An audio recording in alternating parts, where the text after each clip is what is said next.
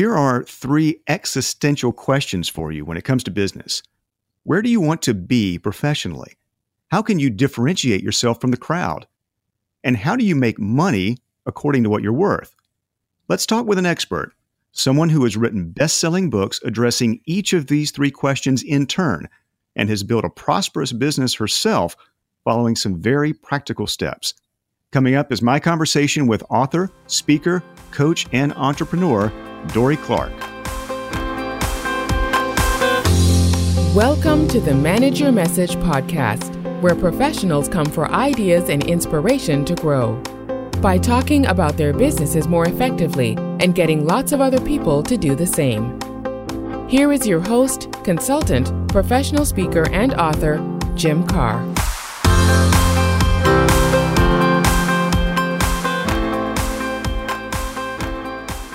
Come on in. Welcome to the Manage Your Message podcast. I'm Jim Karrh. I typically like to take this moment to not only introduce a guest, but also let you in on why I invited said guest into our conversation. Now, the easy answers for Dorie Clark would be that first, she's a valuable mentor of mine. I know how good and practical her advice is. Or I could just say, Dorie is very well known and a lot of people will want to join us. But Dorie, if it's okay with you, in lieu of the traditional bio, I would like to share a story, if that's okay. Oh my goodness, do it, Jim. Okay. Well, this is a true story. A few months ago, I was a guest on a podcast called The Shrimp Tank. We recorded in studio. There were two co hosts and a producer, a young man in his early 20s. Now, part of their format is to let this young producer ask the guest a question or two. So, kind of presenting this millennial or post millennial view. Now, I didn't know any of the questions in advance. And so when it came time, that young producer asked me, Is there someone that my generation should be reading or listening to or that I could talk to to learn about being an entrepreneur? I had to take a deep breath for a moment and get past the my generation part, but immediately Dorie Clark came to mind. And so when he asked me why, I explained look, over the course of three best selling books, Dorie, you have set out in very practical ways charting one's professional path or new path. That's a book called Reinventing You. How to differentiate yourself from the crowd and get noticed. That book is Stand Out. And then how to develop multiple streams of income from your expertise. That's Dorie's latest book, Entrepreneurial You.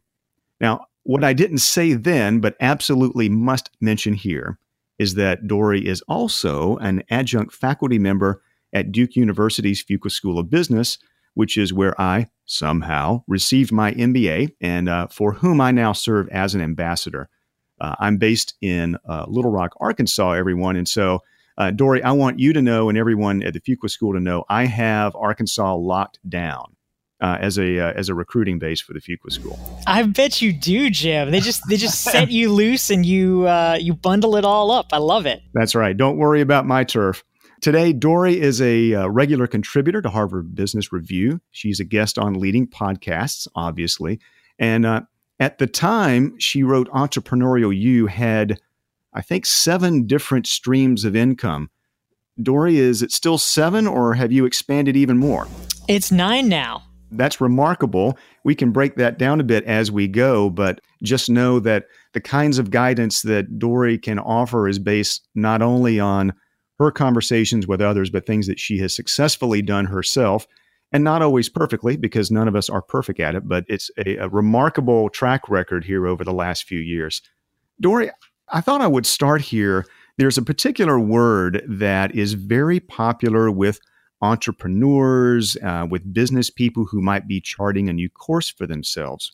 We hear it all the time. People use the word passion. What do you think are the good parts about people being passionate about something they think they want to pursue? And from your standpoint, do you see any traps when people run off after what they think is their passion? Yeah, it's it's an important question, Jim. I think obviously the the good part is that we all want to be spending our time doing things we like. I mean, that's a pretty a pretty human impulse. It's uh, certainly far better to enjoy your work than not. And if you are able to spend your time on something you're really passionate about, you you're going to spend more time at it. You're going to go further because it feels like a treat. It feels like a pleasure to do it rather than something onerous. So there's a lot of great things about aligning your work and your passion. The downside is that sometimes if you are chasing your passion single mindedly, you lose sight of the other part of the equation, which is frankly just as important, which is what do other people care about? It can't it can't just all be about you and what you want to do. There's a there's a buyer on the other side of that equation and are they interested in what you are selling? So as long as you're able to to keep those two pieces in alignment and actually be passionate about something that other people are interested in or funnel your passion into a form that will help other people, then you are golden. But the the problem that a lot of people fall into is that they try to shoehorn it. And just because they want to you know they want to knit scarves they assume the whole world needs to buy scarves and uh, they get indignant if uh, if that doesn't happen. We have to be just a, a little bit smarter about that. And if we are then you can reap huge rewards the world doesn't necessarily respond to our education process, does it? so, exactly. Now, from your standpoint, you didn't just wake up one day and having sold a business or decided to leave a comfortable job and decide that your passion uh, was to become a best-selling author and speaker and all of that. You were dealt some cards along the way. So uh, you were a, a journalist, a trained journalist, and then got laid off as the newspaper industry was contracting you were a political spokesperson. And uh, as I recall, you were out of a job when your candidate lost. Candidates, Jim, actually, because they kept losing. so, necessity, at least to some degree, was the mother of your reinvention. Uh, did you have a point at which this future vision became clear to you? You know, I am definitely a, a planner, and I like uh, I like projecting and, and planning out uh, as best I can.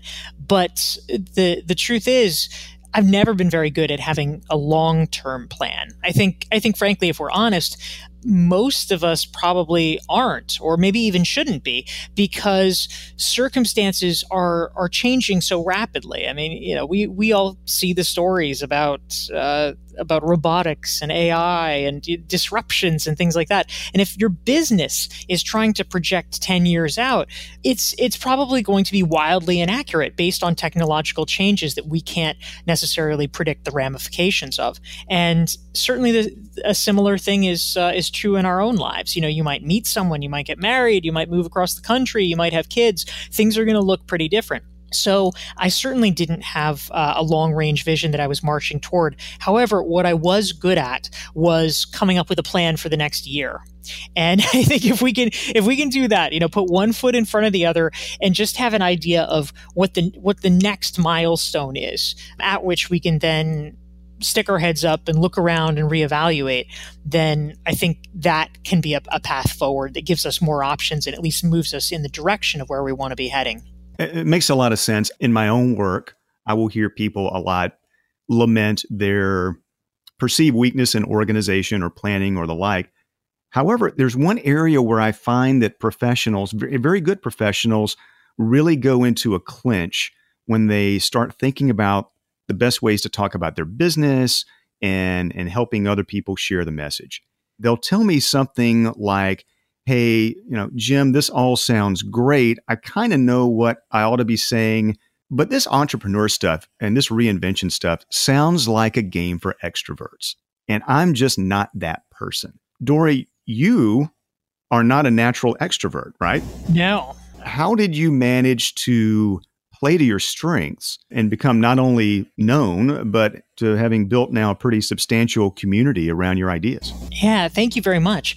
Well, there's a couple of things. First of all, I think that we have a lot more leeway in shaping the shaping the discourse, shaping the circumstances than we might imagine. Sometimes people look at the, the so-called standard form of networking is, you know, going to these big events and just plunging into a crowd. And if they find that uncomfortable or distasteful, they just say, "Oh, well, you know, that's that's not meant for me. Then I just I just won't do networking. I don't like networking." Uh, but that is. Uh, pretty short-sighted because it's it's only one form of networking. I think for most introverts, I mean, you know, people like friends. People like hanging out with their friends or, or, you know, having these kind of low key situations. And we just need to make networking more like that. And so the things that I have done, uh, first of all, you can actually network even just not in person. You can network through your writing, through your content creation. That is a way of making people know who you are and know your ideas, which is just as good, if not better, than going to some cattle call event. Uh, so, for instance, a form of networking, and this is something that I've done a lot, could be writing an article and then asking if you can interview someone. That's uh, that's fantastic, and you can often turn them into friends or professional colleagues. Another is to organize your own events and to uh, to ask people, you know, hey, would you like to get together? And you could organize, you know, a, a small, more intimate gathering that feels more comfortable to you and uh, and really plays to your strengths in the situation. I, am reminded, Dorie, uh, Michael Port, who's someone you know well, and I, have heard. Michael is the author of Book Yourself Solid. He has a podcast called Steal the Show and a book and all that. He talks a lot about performance. And one piece of advice he gave was always have something to invite people to. And that's a great idea. As you said, that inviting could be to something you've written or something you've created that's ready made or it could be an event, or it could be just a, a, a dinner, uh, or something of connecting them to other people that they might find interesting. So it seems there are ways, again, that you can play to your strengths. If you're not a natural backslapper or a natural extrovert, and most of us are not, there's still ways to build that network without networking. Yeah, absolutely. Michael kind of took it to an extreme because he uh, he bought a boat and then has all these parties on his boat. which is uh, which is a pretty great way to do it. Of course, you know he loves uh, he, he loves boating. So if you if you want to if you want to have some tax deductible boating, that's actually a fantastic way of doing it. But yeah, in in my case, I uh, I in fact I'm I'm having one tonight here in New York City. I will often have uh, dinner gatherings and I try to do maybe one or two a month. And that way, if people reach out and they want to get together with me, I do have something that I can invite them to because it would take it would take forever. It would take way too long to have one-on-one coffees with everybody that would like to see me or that I would like to see. Instead, I can funnel them into a, uh, a group gathering, and uh, and everybody's better off. It takes less time for me, but I get to see more people, and they also get to to meet other interesting people as well. And, and that's fun. And you get to orchestrate something without the pressure having to be on you to be necessarily the life of the party. Exactly. Interesting. Uh, and by the way, message managers, this is not licensed for everyone to email Michael Port and uh, ask uh, when his next boat party is going to be. Uh, I know any of myself. Dorie, let's talk a bit. Given your background as a journalist and being a prolific writer yourself, a little bit about the power of language and stories for business people in their day to day business lives. How do you see professionals, uh, especially those of us in the audience that aren't necessarily trained journalists or view ourselves as wordsmiths? Uh, you talk a lot about areas of building credibility, of demonstrating social proof. Are there particular words, stories, and things that can help people to to use the right the right words to stand out. Yeah, I'm actually a really big fan of story banks, meaning making a conscious effort for you personally or your company to collect anecdotes and write them down, you know, log them and write them down that illustrate certain key points that you want to have. So for instance, let's say whatever your company does, you have three products or three, you know, three services that you provide. If you can have let's say three stories that you kind of keep in rotation. You know, I mean, more is better because they can be as targeted as possible. But let's say for starters, you have three stories about each of those three service lines. That's that's actually amazing because it does a couple of things. One, is it enables you when you're talking to prospective customers or the media or whomever to just get a better sense of what you do. People remember stories a lot more. You might say, "Oh, I do, you know, integrated network, blah blah blah," and you know they're not going to get it. But if you tell a story about a successful engagement with a client, it makes a lot more sense and, uh, and sticks with them. Second, it enables you, frankly, to sell without selling because nobody perceives it as, "Oh, he's making a sales pitch" when you're telling a story about somebody that you've helped. But if you tell that story, it's actually a very powerful powerful way to get the person listening to say in their own head, oh i'm i'm like that person. I could probably use that service as well. And so they're they're basically making the sale for themselves. So there's there's really a lot of virtue to it. Interesting. And um, i'd like to just amend that with your thoughts as well. And by the way if your story includes world class disruptive platform it's not an interesting story. Um, I think that the uh, um, the stories and and a number of people will kind of think, well, we're really not that interesting. Well, don't make those stories about yourself. You can make it about a customer or something that was uh, an unusual situation that you uh, helped a customer or client through, or someone who had a very interesting background or a particular challenge or opportunity.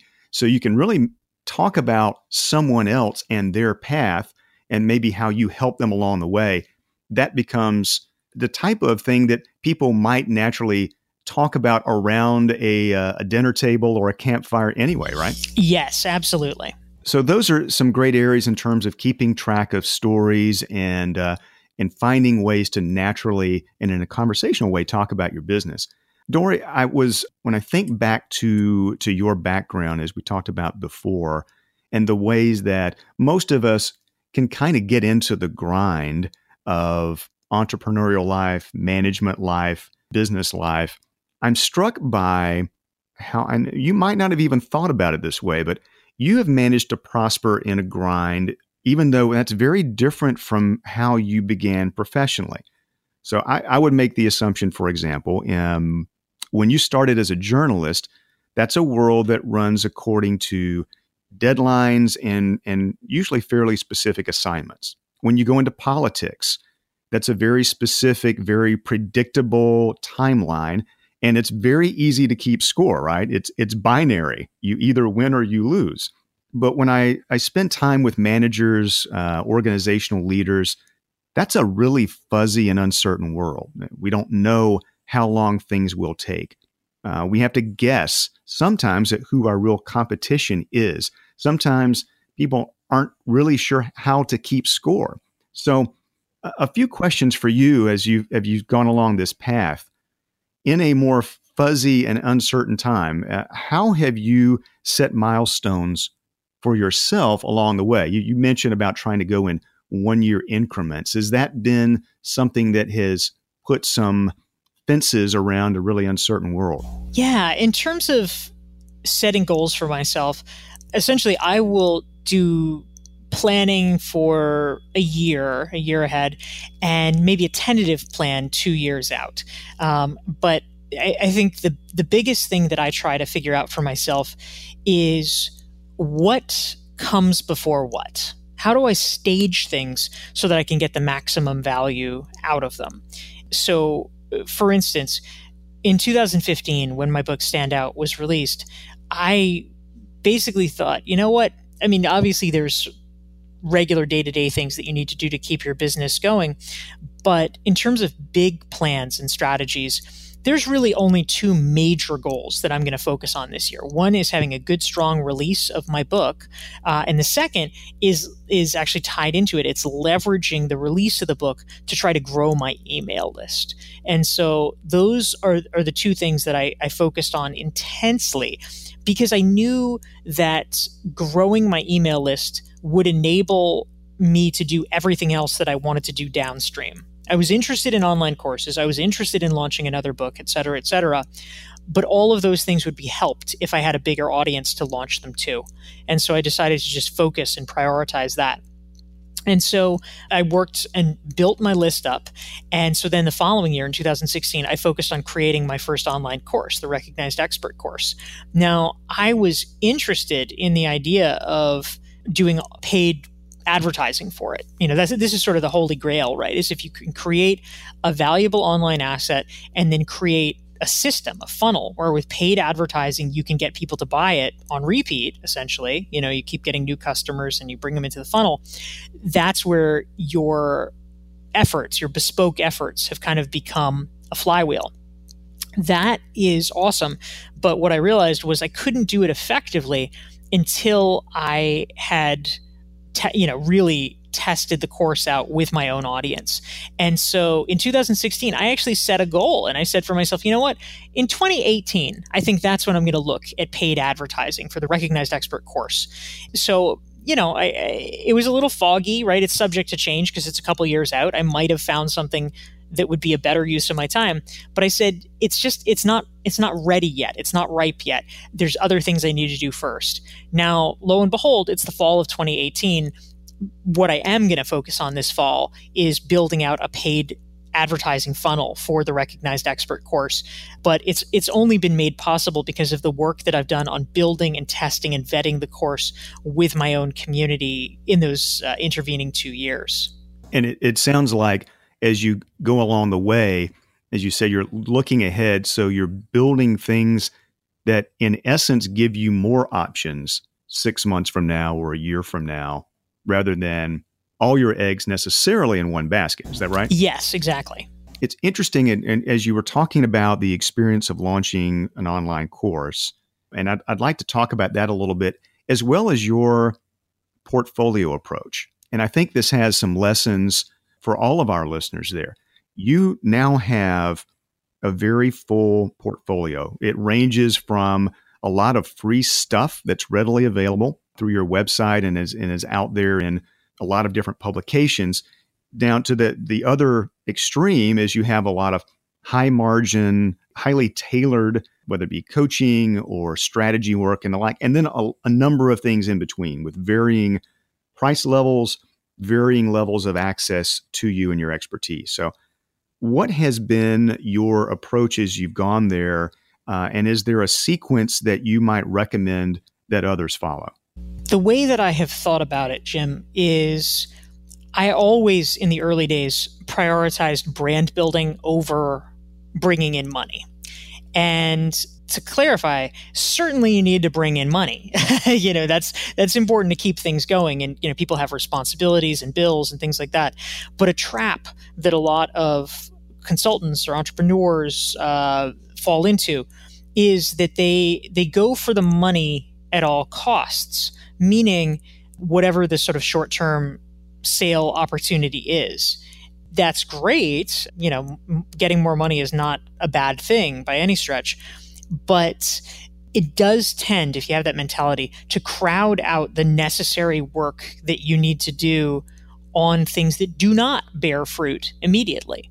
A podcast, a book, starting to blog, things like that, they don't bear fruit at first. And if you do it for a month, you're not going to see results. Frankly, if you do it for a year, you're probably not going to see results. It's only when you're in, you know, year 2, year 3 that it starts to build. It's kind of the compound interest effect.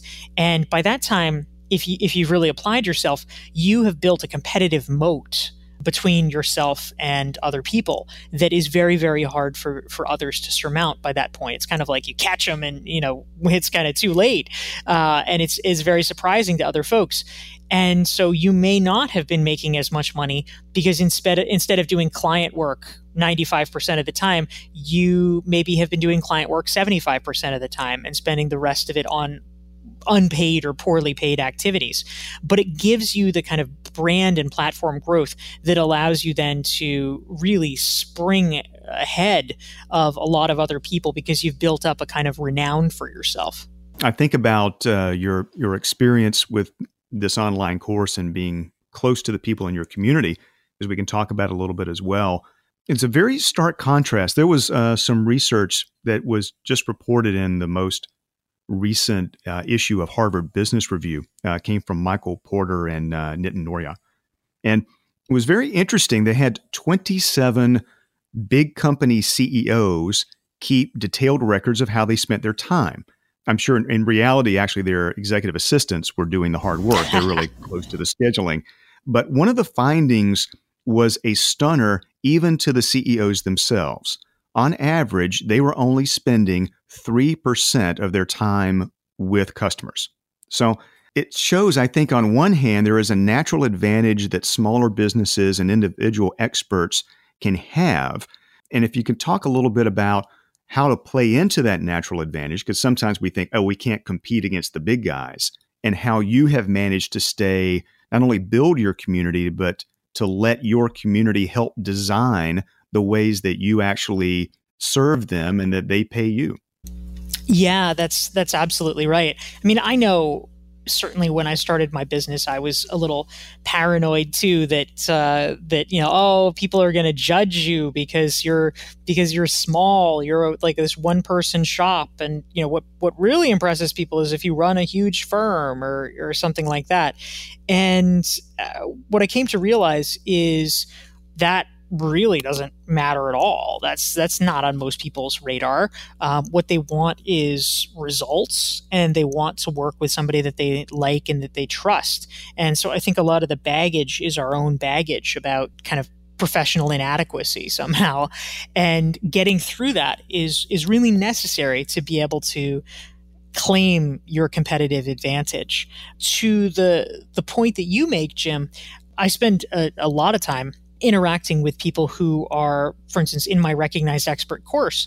And uh, and one of the things that has been really uh, fantastic. We were talking earlier about building multiple income streams and, and how I had done that over time.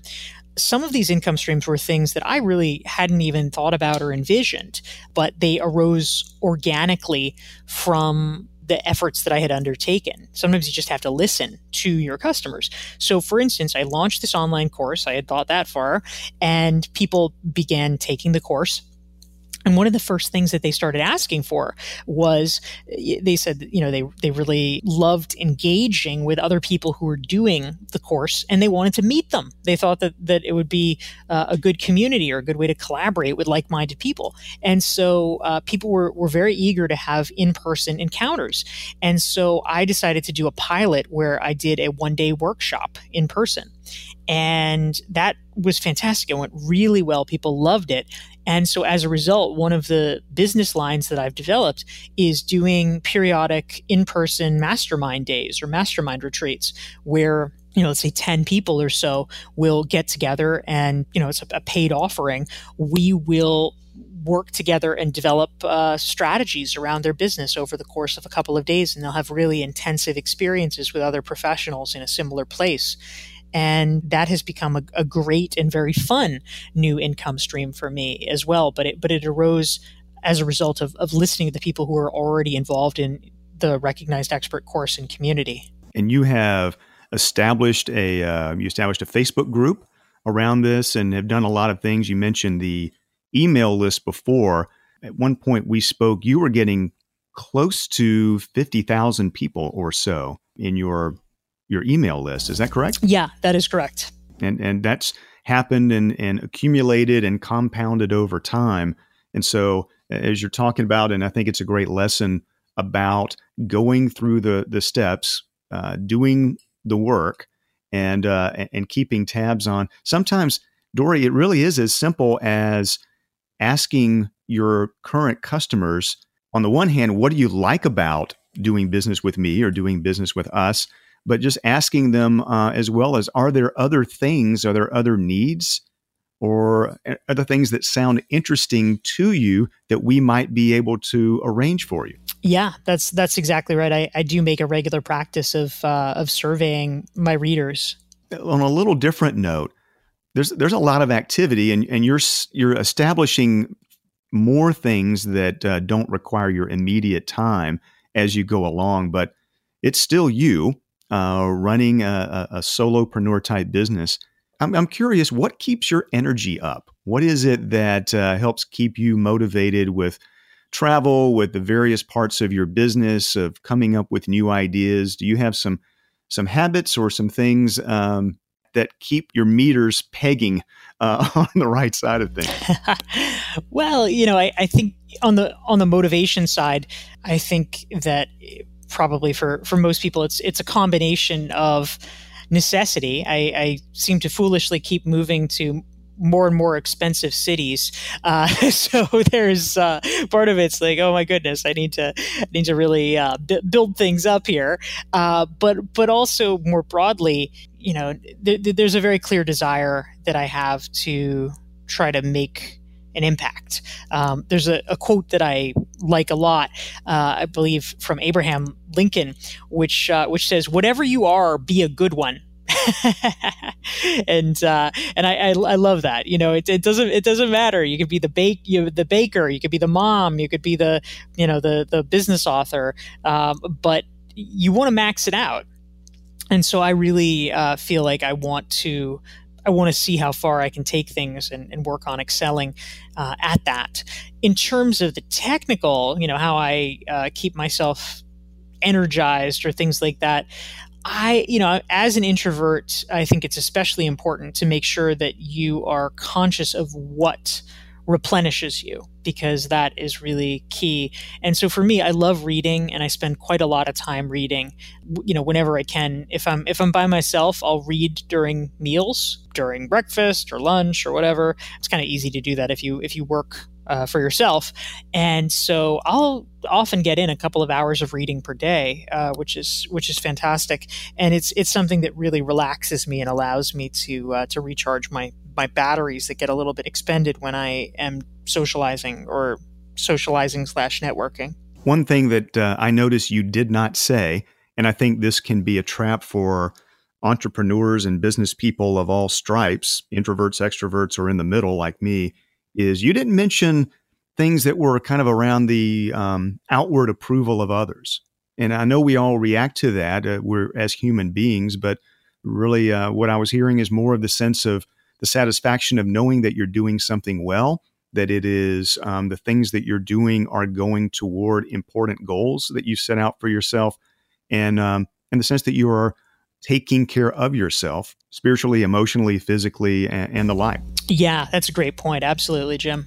Final couple of things here. Um, one one thing that I like to ask our expert guests about because this is about how people can tell their professional story, how they can encourage and equip and motivate other people to to help share that story as well. You are a messaging expert uh, and uh, have done a lot of that on your own. Are there any particular individuals or are there any particular organizations that you think are consistently good at messaging? Yeah, that's uh, a great question. You know, I was just out in Silicon Valley. I just came back late last night, as a matter of fact.